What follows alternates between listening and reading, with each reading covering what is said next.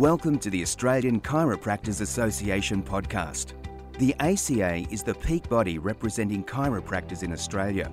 Hosted by Dr. Anthony Coxon, these podcasts explore the science, art, philosophy, and politics of chiropractic, as well as reviewing the latest research and discussing how chiropractors can strive for excellence in practice.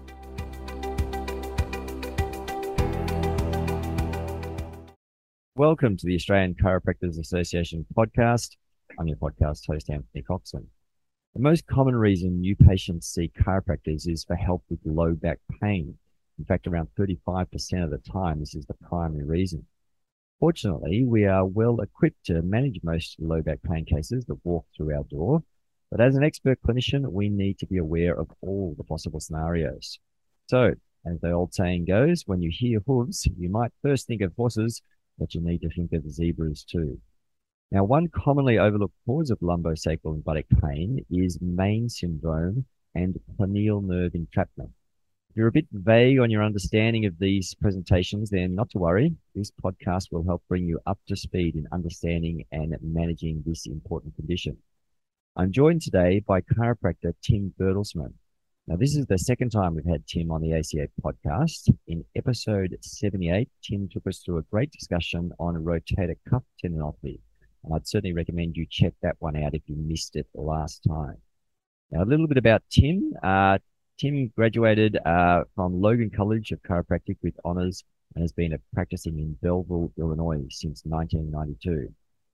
Uh, he is a board certified chiropractic sports physician and a, and a diplomat of the Academy of Chiropractic Orthopedists. Dr. Bertelsmann has lectured nationally on various clinical and business topics and has been published extensively. He is a postgraduate instructor for the University of Bridgeport Orthopedic Diplomatic Program. And importantly, uh, Tim is co-founder of an online clinical and business resource called ChiroUp.com and we'll be chatting a little bit more about that at the end of the podcast. Hi, Tim. Welcome to the ACA podcast. Oh, thanks for having me again, Dr. Coxon. It's great to have you back. Um, maybe let's start at the beginning and remind our listeners what are the cluneal nerves and, and where do they innervate? Sure. Cluneal nerve is something that we uh, don't often think about. They start at the thoracolumbar junction. They're really the posterior rami of the T12 through LT, L3 vertebral uh, segments, and they transmit their fibers inferiorly, and then they come out over the top of the iliac crest as the superior cluneal nerves. So those superior cluneal nerves just come through these osteofibrous tunnels on top of the iliac crest, and then span out over the top portion of that crest to get the uh, the the superior aspect of it. And so there, there's a there's a middle and an inferior branch as well. Are they also involved uh, with you know potential pathologies and entrapment? Yeah, ab- absolutely. So it's a little bit confusing the, the nomenclature for the cluneal nerves. That there are really three sets of cluneal nerves. There's the superior cluneal nerves, what we just talked about. They come off of the uh, T12 through L3 vertebral levels. And then more at the midline, like right over the top of the sacrum, we have the, uh, the medial cluneal nerves. And then down at the base of the buttock near the gluteal crease, we would have the inferior cluneal nerves. And each of those are a set of about three nerves. Now, the medial and the inferior actually come from the sacral rami.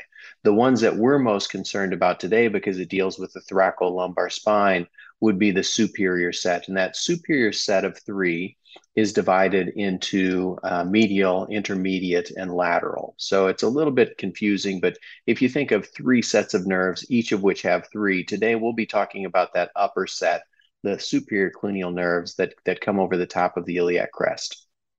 Very good. And yes, a little bit confusing, but you've explained that very well. So when we're talking about the superior cluneal nerve, those bunch of three nerves, where where's uh, they supply more that top half of the gluteal area, the the um, superficial uh, part of that uh, that area? Right. If you'd probably put the crease between your finger and your palm on your iliac crest, um, right in the, the the aspect between your sacrum and the lateral aspect between your um, your acetabulum, those would pretty much be the distribution of the nerve. And it does drop down a little bit lower. It'll get toward the middle portion of the buttock, but it, it would be the superior, the middle, and the lateral aspect of the buttock that it would would uh, represent. Really, this side of symptoms that so many of our patients come in with on a routine basis, that radicular discomfort or referred discomfort rather, into the uh, into the buttock. That's our classic presentation for a superior cluneal nerve entrapment. And as you alluded to, and we'll be getting into how to differentiate a, a lumbosacral, a SIJ, or a, a cluneal nerve problem down the track. But um, to start with, I want to talk about, or go back to um, the introduction, talk about Maigne syndrome. Can you explain what that is and, and how that's different from a from a cluneal nerve entrapment? Uh, that's a great question. The two are are often um, found together. They're often confused with each other. And the way that I think about it myself is that uh, Maigne syndrome is entrapment or irritation of the nerve as it as it comes out of the off the posterior ramus. So more at the vertebral foramen, and then as that courses inferiorly and the nerve turns into the cluneal nerve, Cluneal neuropathy is entrapment of the nerve once it exits that osteofibrous tunnel over the iliac crest. Remember that thoracolumbar fascia comes down and inserts itself onto the iliac crest. Well, the nerve has to pierce that fascia, and sometimes the fascia can develop thickenings. It can develop areas of, of stenotic uh, narrowing, and then the nerve gets compressed. So, Maigne syndrome is irritation up top at the thoracolumbar junction often due to facet problems or joint dysfunctions or any type of uh, hyper or hypomobility. And cluneal neuropathy is more of a peripheral nerve entrapment down low. We could think of it as a, um, a cervical uh, disc problem versus a carpal tunnel. That the cervical disc problem causes entrapment up high at the spine, and carpal tunnel uh, affects some of those same nerve fibers down low at the at the wrist and that would be kind of the relationship between uh, Maigne syndrome and cluneal neuropathy.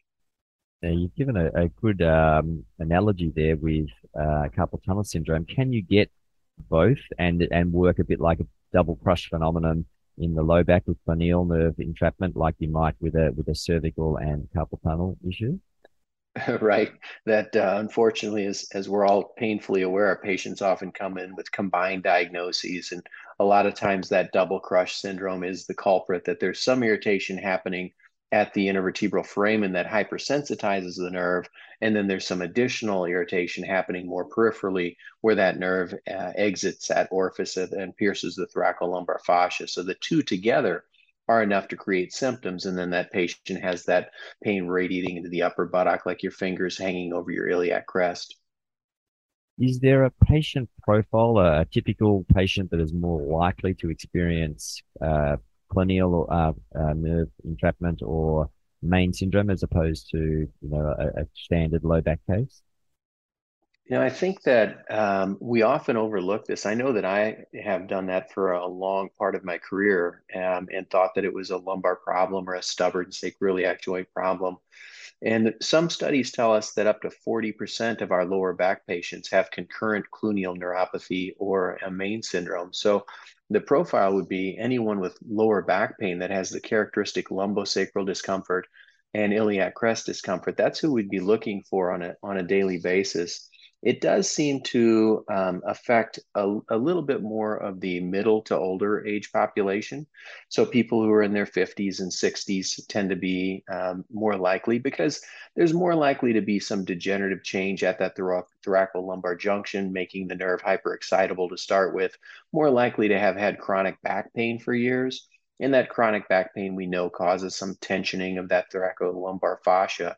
So the, the culprits tend to build up and then trigger it once we get a couple years later. But certainly, uh, even our younger patients, because not only hyper, hypomobility is an issue, but hypermobility is an issue. So our patients who have lumbar or spinal instability, which are often the younger crowd, the, the kids who can hyperextend their elbows and bend their fingers back to touch their fingernails on their forearms that younger population is also susceptible to it.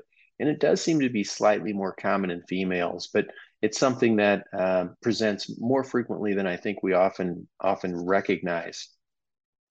Now, I want to get to the tricky part for, for us and, and something I think was worth diving into today. This is actually what do we do? What tests do we need to do to in order to differentiate a cluneal problem from a, a, a lumbosacral SIJ or, or any other kind of problem? Oh, that's an that's another great question. And that's a challenge that um, so few providers are able to differentiate that. Fortunately, we as chiropractors have a unique ability to look at those mechanical sources. And I think, like any problem, we'll look first at the patient's history. So when that patient comes in with a complaint that looks like a classic sacroiliac joint dysfunction or a classic lumbar dysfunction, and they don't improve with our treatment over the first couple of visits, as typically those conditions would that would be the first clue. So when they have that pain in the lumbosacral region and iliac crest, most of the time it's unilateral, but sometimes can be bi- bilateral. The patient might have discomfort with sustained postures, and that can be either sitting or standing. So when that patient is sitting and slouching forward, they're stretching that whole nerve. And if there's some entrapment at that orifice, it's not going to like that stretch. Nerves don't like compression and they don't like stretch, whether it be the median nerve or the cluneal nerves. So slouching forward is a culprit sometimes, other times walking is a culprit because when somebody's in sustained postures of, of standing or extension, it really diminishes the size of the intervertebral foramen and it also tensions that peripheral nerve at the same time. So the patient with that sort of a history is is our first culprit somebody who looks like they have mechanical low back pain they don't like sustained postures and maybe they didn't improve with our first treatment or two but then, like any neuropathy uh, and really any orthopedic evaluation, that that we have all of these fancy names for orthopedic assessments. And when it comes down to it, the vast majority of them can be broken down into one of three things. You either push it, you pull it, or you make it work. And if you think of every orthopedic test you have, it does one of those three things, or at least most every orthopedic test. And nerves are no exception. In particular, nerves don't like to be pushed or pulled.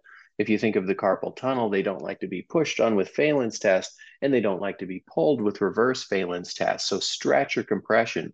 So with those conditions, we're going to try to stretch or compress it. That uh, down at the at the cluneal nerves, the first thing is we're, we're going to poke over the emergence of that nerve. And the nerve emerges from the midline approximately four centimeters uh, for the medial branch and approximately eight centimeters for the middle branch or the intermediate branch of that superior cluneal nerve.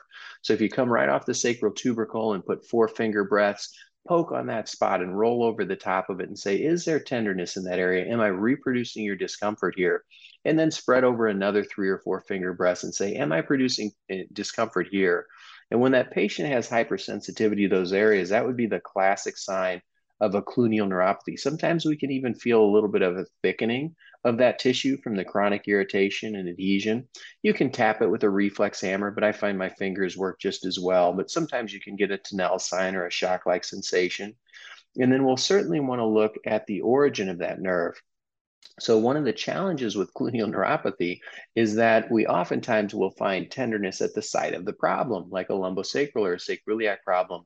Whereas cluneal neuropathy, there's there's not tenderness um, at the site of the symptoms. The tenderness is oftentimes up higher. The problem is up higher. It's removed. So assessing the thoracolumbar junction for both hypermobility and hypomobility is key.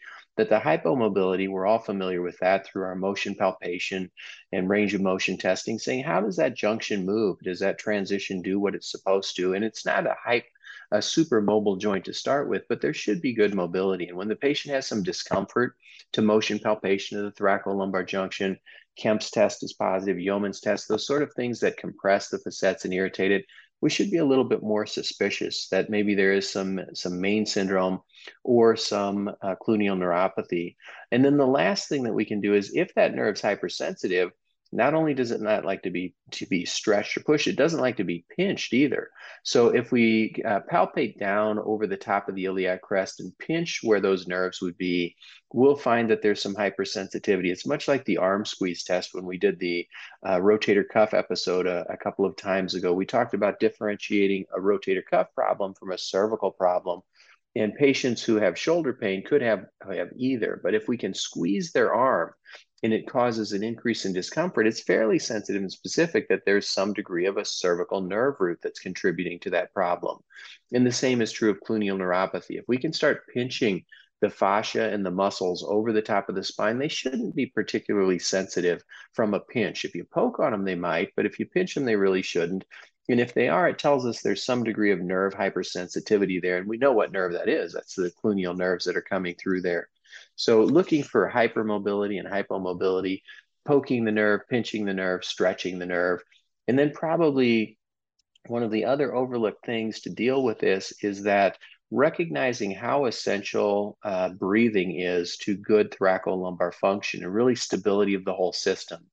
So when our patient has signs of dysfunctional breathing, that they have paradoxical breathing, they're breathing with their upper chest, and our stressed out patient who's breathing with their scalenes and every other muscle, they should use those muscles if they're running from a bear. But if they're not running from a bear, they probably shouldn't be using them. They should be using their diaphragm. And when their diaphragm's not firing, their belly is not expanding, their lower rib cage is not flaring, it tells us they're probably not breathing properly. And that's going to perpetuate that, that issue, whether it be hypermobility or hypomobility indefinitely. So, one of the long term keys to resolving this is identifying, but then correcting paradoxical breathing, teaching that patient how to breathe from their belly. Great advice. Um, I, I want to just clarify something when you were talking about um, the pinching. Is that the same as the skin rolling? So, where you sort of like gather the skin and pull it away as opposed to to pressing into where, where you're obviously going to be um, uh, impacting on deeper tissues as well? Yes, well, that's a that's a great clarification. So the pinching would be to to just take a loose fold of skin and then rolling it between the fingers. So I think your term skin rolling would be much more appropriate than what I was speaking of pinching. But skin rolling would be an excellent test for this this condition. Fantastic. All right, so we've identified that this patient has uh, a cluneal nerve or a Maigne's problem. Um, what are we, apart from the uh, advice on diaphragm breathing, which clearly is very important, what else are we going to do? I have no idea. Hmm. Um, the, uh, the, podcast will wrap it up right there. Glad that could be so useful for you. Um, that um, you know, really, it it uh, depends a little bit, on, or a lot, I should say, on whether it's hypermobility or hypomobility. Yeah. That we we want to address that the same way a lumbar spine. That if we find a patient who has lumbar joint dysfunction, it's from hypomobility. We put motion into it, and things turn out pretty well pretty quickly. It's those patients who have hypermobility in the area or spinal instability that that prove more challenging because there's nothing that you or I can do instantly to make that happen but teaching that patient the right stability exercises. And I rarely find that it's a problem to make a spine more stable. So, for a lot of these patients, I will teach them stability exercises right off the bat, things like a bird dog and a side bridge and a dead bug, those types of things to gain some stability.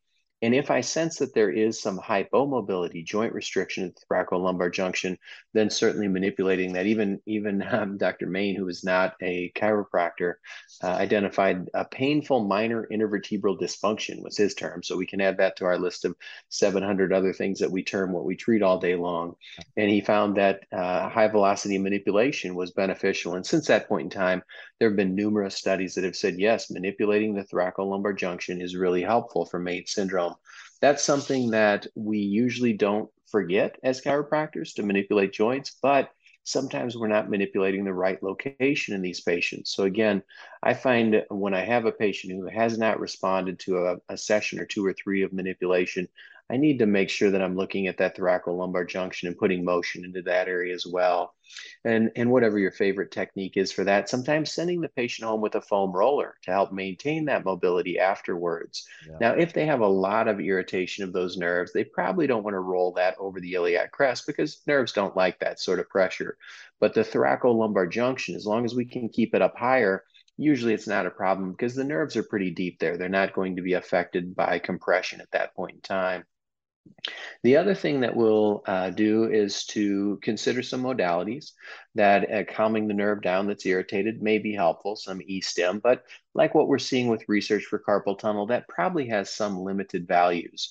Really, the long-term value is restoring the biomechanical function to the area and getting the neurodynamics back in check. So if there are some adhesions or irritations or altered neurodynamics of those cluneal nerves, they need to be stretched out. Anytime that a nerve has irritation, even if it's up at the foramen, that entire nerve gets a little bit swollen. And a little bit swollen nerve means that there's higher hydrostatic pressure than the tissues around it. So we're going to start seeing some weeping of fluid. And as that fluid weeps, it'll create spot welds. And unfortunately, those spot welds are what interfere with normal neurodynamics. that if we think of a nerve as a bungee cord that's uh, 20 feet long, and that could be any nerve. It could be the, the, what we're talking about here, the cluneal nerve, or it could be coming from your cervical spine down into your hand as the median nerve. If that nerve is 20 feet long bungee cord and you can pull on it and you stretch it all equally, each portion of it has a very small amount of stretch and there's no ischemia that's created. But if someone would step on that bungee cord two feet from where you're pulling, now all of that tension is happening in that two foot section, which if you just grasp the skin on top of your hand and pull it up, you'll see it develops ischemia when it gets more stretched than what it should. It turns white and the blood goes away. Well, that the same thing happens to the nerve if you pull on it, and that ischemia is not appreciated. So, uh, getting those neurodynamics, getting rid of those spot welds is essential. And there's a really great technique of cluneal nerve mobilization that there's been a lot of work by some great clinicians on neurodynamics. And we're seeing in the literature that doing uh, performing neurodynamic techniques is incredible as far as helping outcomes for our radicular patients for whether it be carpal tunnel syndrome cervical radiculopathy or patients who have even lower back pain and sciatica but it's it's certainly useful for our patients with cluneal neuropathy and the way that I perform that cluneal nerve release, and I can give you access to a video as well afterwards, is to have the patient lie on their side with the affected side up and you're going to stand in front of that patient and then take the patient's top leg, so the affected leg, and bring it over the front of the table. So now their leg is coming out towards you. And in order to stay, stay in front of them, what you're going to do is straddle their leg and kind of grasp it between your knees or lower thighs. Put your other hand up on their shoulder so that they're nice and stable. So now we're facing the patient where uh, they're lying on the on the table. They're facing you. Their leg is between your legs. Your hand is on their shoulder, and your other hand is up on their hip. So you've got them in a nice stable position. And now what you're going to do is as you torque their pelvis forward a little bit and push their shoulder back just a little, run your hand along the course of those nerves. So drag your hand from the origin of that nerve at the thoracolumbar junction and drag it down toward the iliac crest as you're coming across that whole area. So stripping out the distribution of the cluneal nerve over the top. We want to be judicious as we go over the top of that osteofibrous orifice where the nerve comes out to not smash it too much, as no nerve would appreciate that. Stripping the suboccipital muscles is good, but smashing the greater occipital nerve into the skull is not appreciated. And the same thing is true of the cluneal nerves. They don't appreciate being smashed into the iliac crest. So we want to lighten up our pressure a little bit through there, but stripping out that fascia, gaining some mobility tends to really have a, a good uh, impact on these patients and improves their outcomes. Getting rid of that, that tightness in the thoracolumbar fascia and then getting motion into the thoracolumbar junction so that there's not as much irritation. A lot of times these patients will have other dysfunction. Sometimes they're chronic back pain patients. They'll have tightness in their psoas. Uh, stretching out the psoas is helpful. And then certainly like any of our back pain patients, they may have some tightness in their in their lumbar erectors. So getting that to loosen up as well. Um, that would be what I would start with from a manual therapy, but then send them home with some homework. In addition to the foam roller, we'll send them home with stretches for their psoas We'll send them home with some mobility, and then we'll, we'll want to get some stability in the area. So teaching them uh, plank positions initially, something that does not put any stress on that nerve, and then progressing them into variations of the plank, and finally some bird dog and side bridge type of movements once we get some restoration of the functional neurodynamics in the area. And if that patient does tell you that I breathe improperly because they're moving their chest, with each breath as opposed to moving their belly, which most of our patients do, at least here in the States, they do. Everybody's uh, busy and stressed out and has learned to hold their belly in, and uh, a thousand reasons that we're sitting at workstations for prolonged periods of time. All of those things tend to lead to dysfunctional breathing patterns, which then perpetuate thoracolumbar junctional syndromes like Maigne syndrome. So, teaching that patient to put a hand on their chest and a hand on their belly when they're lying on their back, uh, just relaxing at night, and making sure that when they take a breath, it's only the hand on their belly that's moving. The hand on their chest or the sternum stays still. So that's something that can be a challenge for patients, but getting them to do a little bit of breathing rehab uh, can go a long way. Uh, Tim, once again, I think that's all absolutely outstanding advice. And I think it's really important when we're giving any kind of advice to, to patients that there's a clear clinical reason for it. But uh, it seems uh, to me that when you're talking about diaphragm breathing, when you're talking about bird dog, when you're talking about dead bug or, or a side bridge, there's not many reasons not to do those things for uh, a whole lot of low back uh, patients. I'm sure, of course, there, there are exceptions, but I, I do find myself going back to a lot of those things you've just mentioned so often in so many cases, not just with a superior cluneal uh, or a Maigne syndrome presentation, but in so many um, uh, it, times when there's some sort of you know biomechanical dysfunction in some way, subluxation, whatever you want to call it, in in the low back, it's it's it's a great rehab. What an excellent point that our, our patients rarely have too stable of a lumbar spine yes. uh, or too uh, too good of an, uh, a cervical posture that their head is over their shoulders a little bit too well. Um, so so doing those things that have little little likelihood of going over the top are helpful. They've they've taught themselves lots of ways to have dysfunctional postures in the other direction, and life will balance that out even if we do give them a little more stability than what they need. Now, I, I discovered ChiroUp by looking at your blogs, and I was really interested in the superior cluneal Maigne syndrome blog, which is why we're having this discussion on our podcast today. Hope you could tell uh, uh, uh, listeners out there what it is ChiroUp does. And, and, one of the things I think is really terrific is the patient education that you can send them. So if you have a patient who presents with these sorts of problems, uh, you've got resources uh, that, that chiropractors can share with their patients. Well, thank you for uh, for that opportunity. We um, started ChiroUp about six years ago, uh, purely from a standpoint of trying to develop better clinical outcomes. And obviously, one of those tools is to be able to educate the patient. So ChiroUp collects current best practices. We've reviewed now 8,000 journals, and we have a team of uh, specialists in all chiropractic disciplines who help us vet the information to say if there's a better way to manage Maigne syndrome, we can can learn that. If there's new research that comes out that's saying that this nerve release or this stretch or manipulation is better, then we put it into a protocol so chiropractors can access that 24/7 to see what is the current standard of care, what is the current best practice protocol for now 111 different conditions and Maigne syndrome is one of those. But I think what's most useful to me in practice is to be able to deliver that to a patient. So if a patient comes in with Maigne syndrome, I can go into ChiroUp and, and put in the patient's name, their email address, and their diagnosis. And then it sends them a HIPAA compliant, a, a compliant uh, report that says, here's what's wrong here's what you can do to help yourself. Here's what I'm going to do to help you through manipulation and nerve flossing with explanations of those things. And here's the exercises that you can can do to help speed your recovery. And the patient then gets access to a portal that's branded to my clinic or your clinic, whoever has the, the system. Um, and the patient is able to play videos of those exercises so that it helps me because I can educate the patient. They tend to be more compliant.